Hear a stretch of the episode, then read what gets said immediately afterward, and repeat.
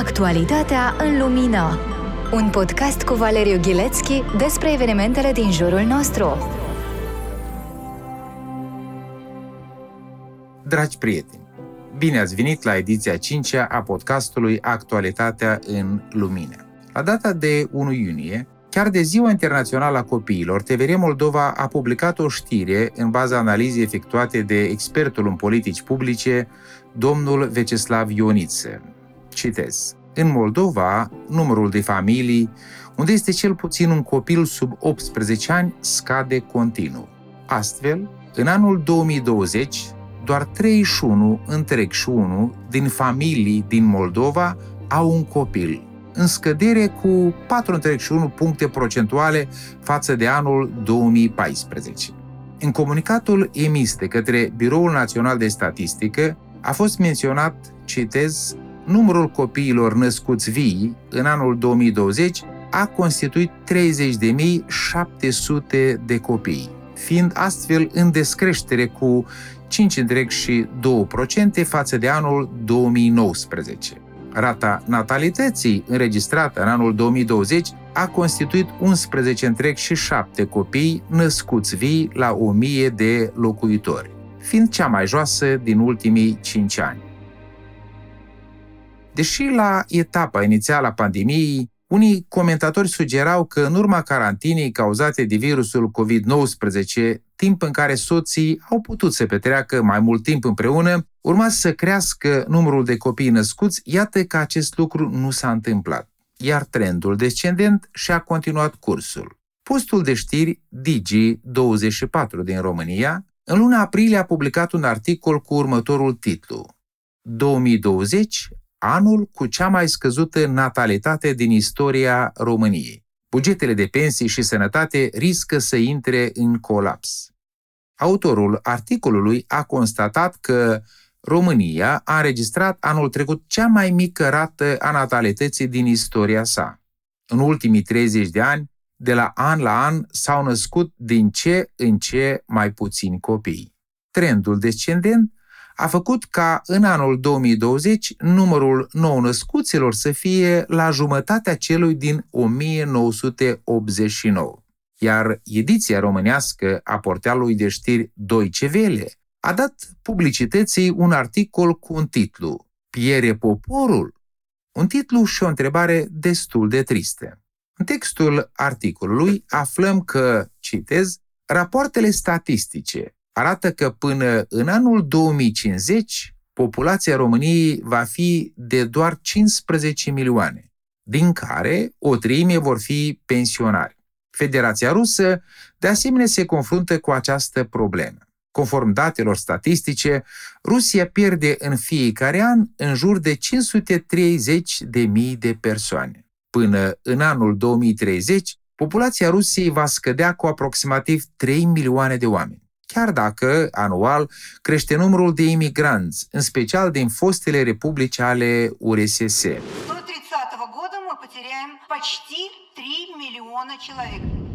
Reducerea cu 3 milioane de oameni este destul de mare. Vorbim despre un număr de populație egal aproximativ cu populația Republicii Moldova. Natalitatea în Federația Rusă este de asemenea în continuă scădere.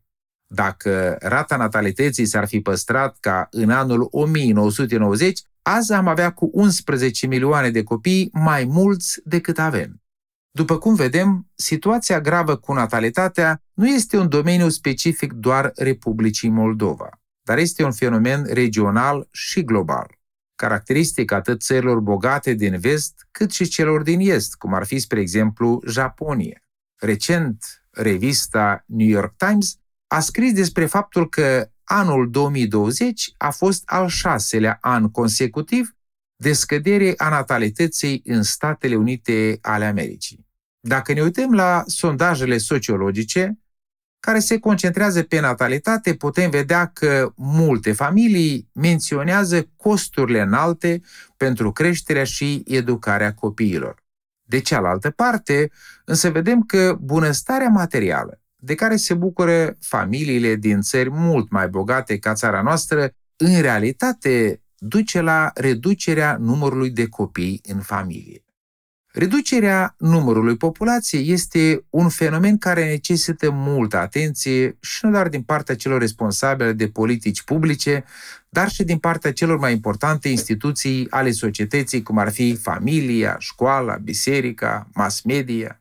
Scăderea populației, pe lângă implicațiile economice care sunt foarte vizibile, are și o puternică implicație teologică. Ca să le înțelegem mai bine, haideți să le luăm pe rând. Prima. Îmbunătățirea calității vieții și dezvoltarea economică depinde de creșterea continuă a populației, deoarece acest lucru înseamnă forță de muncă care contribuie la propășirea și creșterea economică. Fiecare copil nou născut asigură sporul demografic de care are nevoie fiecare națiune. În unul din proverbele sale, împăratul Solomon spunea, citez, Mulțimea poporului este slava împăratului iar lipsa poporului este peirea voievodului.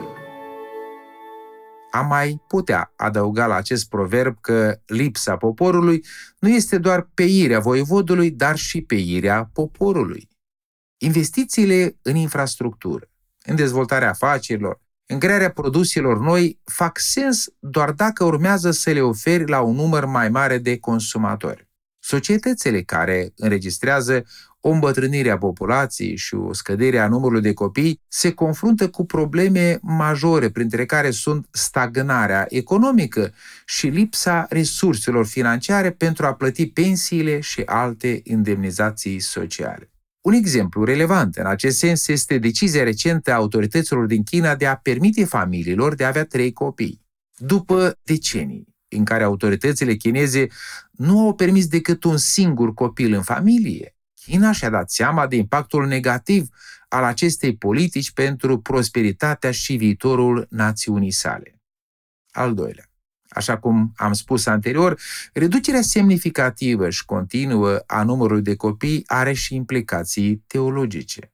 Astăzi, conceperea unui copil este văzută mai mult ca o alegere și nu ca o normă socială și morală nemai vorbind că este o parte obligatorie a unei căsnicii așa cum a fost la început, atunci când Dumnezeu a instituit familie. În primul capitol al primei cărți din Biblie, în cartea Geneza 1 cu 28, Dumnezeu a dat primului om această poruncă. Citez. Dumnezeu i-a binecuvântat și Dumnezeu le-a zis, creșteți, înmulțiți-vă și umpleți pământul. Peste tot în lume, acolo unde a fost prezentă o identitate creștină autentică, au existat și mulți copii. Acest lucru nu poate fi văzut doar ca o simplă coincidență. Un exemplu foarte relevant este și situația creștinilor în perioada Uniunii Sovietice. Deși nu erau permise evangelizările, nu erau permise taberele pentru copii și tineri, nu erau permise întrunirile, nu era permisă implicarea creștinilor în treburile publice, totuși toate adunările erau pline. Numărul creștinilor evanghelici nu creștea ca urmare atât a convertirii celor veniți din lume, cât preponderent ca urmare a numărului de copii născuți în familii creștine. Sunt multe probleme care ne afectează și a căror rezolvare depășește controlul uman. Dar iată că problema natalității și nașterii copiilor depinde de fiecare familie. Dumnezeu a instituit căsătoria și ne-a dat-o inclusiv pentru a ne bucura de cel mai frumos dar. Și acest dar sunt copiii. Este ironic să vezi cum societățile care ani de zile au promovat politici extrem de dure și agresive împotriva instituției familiei, susținând avortul și mesaje de genul trupul meu, alegerea mea, simțurile mele. Acum se miră de faptul că au tot mai puțin copii. Acest lucru este o consecință directă a acceptării viziunii liberal-seculare despre familie și despre copii. Atunci când copiii sunt doar o alegere, fără un imperativ moral și social, multe cupluri, cu regret, aleg să nu aibă copii. De aceea, politicienii care sunt în continuare interesați să promoveze și să susțină avorturile, nu ar trebui să fie surprinși că numărul populației descrește. Și așa cum spuneam în edițiile anterioare, contează foarte mult ce fel de viziune asupra lumii au cei din conducerea țării. Astăzi este un fapt evident că viziunea seculară, liberală și progresistă asupra lumii și asupra vieții determină reducerea natalității. Istoria multor țări, dar în mod particular istoria Chinei, ne-a arătat că este mult mai simplu să reduci numărul de copii decât să crești numărul acestora. Astfel, autoritățile ar trebui să fie mult mai prudente cu privire la politicile publice și mesajele pe care le promovează în privința familiei și nașterii de copii, ca să nu se întrebe ulterior de ce națiunea nu propășește. Actualitatea în lumină. Un podcast cu Valeriu Ghilețchi despre evenimentele din jurul nostru. Al doilea subiect abordat astăzi este tangențial legat de primul subiect. Natalitatea în Republica Moldova a scăzut drastic și din cauza faptului că mulți cetățeni au decis să plece din țară pentru a-și putea construi un trai mai bun pentru ei și familiile lor. Plecând de acasă, însă, foarte mulți nu au renunțat la gândul de a reveni în țară, lucru care se accentuează în mod special în preajma alegerilor. Dezbaterile cu privire la asigurarea dreptului de vot ale celor plecați peste hotare provoacă discuții aprinse în societate. Pentru alegerile parlamentare anticipate din acest an, Comisia Electorală Centrală a decis sâmbătă, 5 iunie, să deschide 139 de secții de votare. Surpriza majoră a acestei decizii a constat în faptul că Ministerul Afacerilor Externe și Integrării Europene a propus 190 de secții, iar proiectul de hotărâre, elaborat inițial de către CEC, specifica că vor fi deschise 162 de secții de votare pentru cetățenii Republicii Moldova aflați peste hotare. Această decizie a stârnit în mod justificat un val enorm de reacții și critici, atât din partea partidelor politice, cât și din partea diasporei.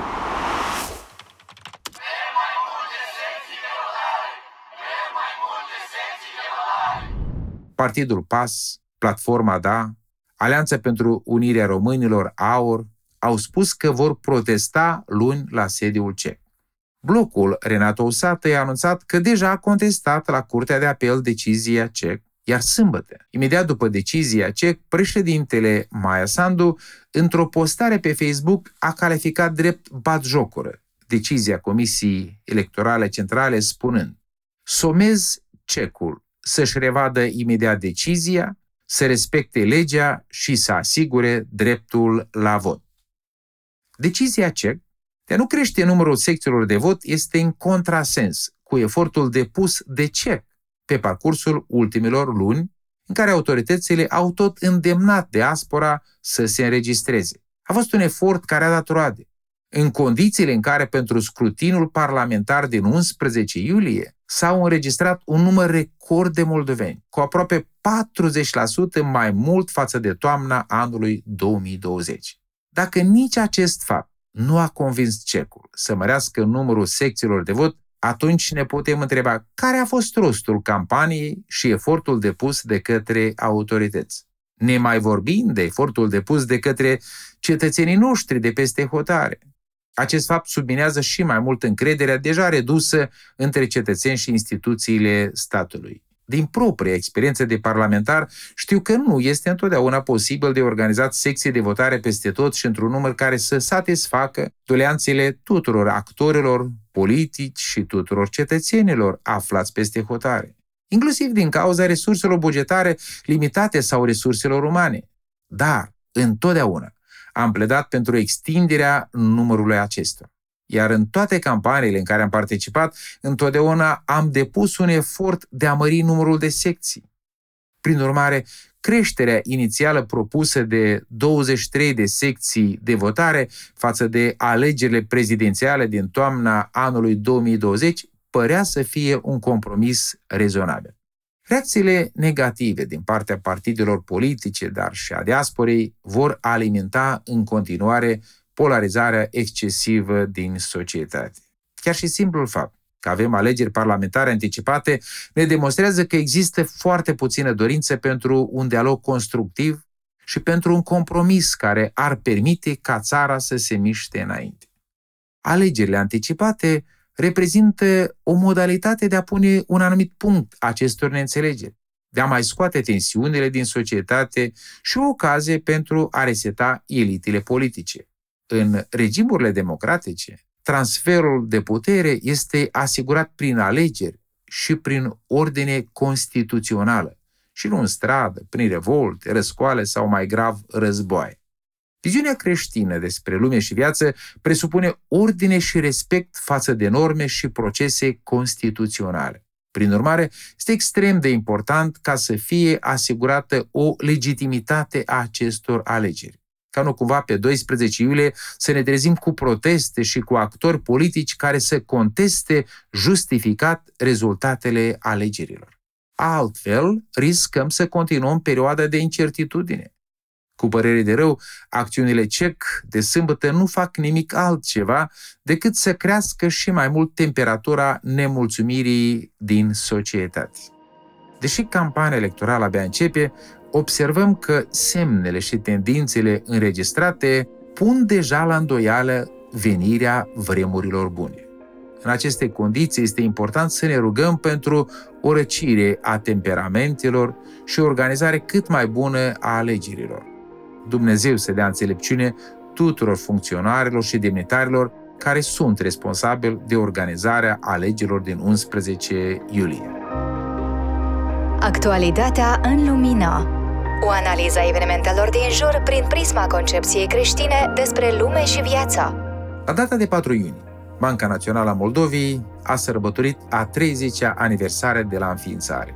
În acest context a fost organizată o conferință cu participarea mai multor guvernatori ai băncilor centrale din alte țări care au încercat să ofere un răspuns la întrebare. Care este rolul unei bănci centrale într-o economie, în special în perioadele de criză economică? Instituția băncii centrale pentru mulți rămâne a fi o enigmă prea complexă pentru a putea fi înțeleasă. În majoritatea statelor lumii, băncile centrale au drept obiectiv fundamental menținerea inflației la un nivel optim, care este diferit pentru fiecare economie. Este cunoscut și demonstrat că o inflație prea înaltă afectează negativ dezvoltarea economică. Inflația, spre exemplu, duce la creșterea prețurilor și serviciilor. Menținerea inflației se realizează prin utilizarea câtorva instrumente pe care le deține o bancă centrală, numite instrumente de politică monetară. Aceste instrumente complexe sunt utilizate pentru a controla cantitatea banilor în economie.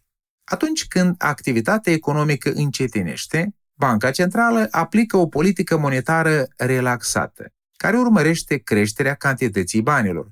Și invers, atunci când economia accelerează și se atestă o inflație în creștere, Banca Centrală reduce cantitatea banilor în circulație. În anul 2020, ca urmare a șocului cauzat de pandemia COVID-19, băncile centrale din multe state au căutat să utilizeze cât mai multe instrumente pentru a nu permite alunecarea economiilor într-o recesiune fapt care în mare parte le-a reușit. Banca Națională a Moldovei, din păcate, nu a utilizat instrumente atât de sofisticate ca și alte bănci centrale, dar totuși a reușit să mențină o oarecare stabilitate pe piața financiară locală. Cursul de schimb al dolarului american raportat la leul moldovenesc este practic la același nivel ca și un an în urmă, iar inflația anuală în aprilie a fost sub 3%. Totuși, pe plan global, se atestă o accelerare a inflației, fiind în creștere prețurile la produsele petroliere, produsele agroalimentare, materiale de construcție și altele. Foarte probabil și noi vom resimți aceste creșteri în următoarele luni. Astfel, apare întrebarea. Sunt băncile centrale în stare să elimine în totalitate crizele și fluctuațiile economice? Noi trăim într-o lume ciclică inclusiv din punct de vedere economic. Probabil una dintre cele mai vechi crize economice documentate istoric, care scoate în evidență ciclul economic și anume că anii de prosperitate sunt urmați de ani de criză este istoria tânărului evreu Iosif, care a ajuns în funcție de conducere în Egipt în jurul secolului XVII înaintea ierii noastre. Sistemul modern, când o mare parte din consumul oamenilor este finanțat din împrumuturi bancare, doar accentuează ciclitatea unei economii. Prin urmare, nu ar trebui să avem nici așteptarea și nici iluzia că băncile centrale sunt atotputernice în prevenirea și eliminarea totală a crizelor economice. Mai nou, sunt tot mai multe voci care afirmă că băncile centrale ar trebui să se implice în rezolvarea problemelor precum inegalitatea veniturilor sau schimbările climatice, problemele ca sunt doar tangențial legate de domeniul monetar. Dar prin extinderea mandatului de intervenție, fără sporirea gradului de responsabilitate în fața cetățenilor, riscăm să diminuăm și mai mult gradul de înțelegere a misiunii acestei instituții. Prin urmare, este cazul ca astfel de probleme să fie rezolvate prin intermediul politicilor aprobate de către guvern și parlament. Iar Banca Centrală să continue să rămână o instituție independentă, ce urmărește menținerea inflației și a stabilității macrofinanciare. Actualitatea în lumină. Podcastul lui Valeriu Ghilețchi. Acest subiect nu doar pare complicat, dar și este complicat în realitate. Am menționat la începutul podcastului complexitatea intervențiilor unei bănci centrale și nivelul înalt de enigmă al acestei instituții. Iar acest lucru nu este valabil doar pentru Republica Moldova, dar și pentru țările vestice. Prin urmare, aș vrea să reiterez importanța învățării și obținerii de cunoștință. Cuvântul lui Dumnezeu nu odată ne atrage atenția asupra importanței învățării. Complexitatea problemelor și deciziilor cu care ne vom confrunta în viață vor continua să crească. Iar pentru a putea găsi și implementa soluții eficiente, care să fie în armonie cu conceptul creștin despre lume și viață, avem nevoie de oameni creștini bine școliți, care să poată să fie sare și lumină, inclusiv în acest domeniu. Educația a jucat un rol crucial atât în viața lui Moise, cât și în viața apostolului Pavel. Doar învățând putem să devenim gânditori mai buni și înfăptuitori ai lucrurilor bune. Închei aici o săptămână binecuvântată să aveți!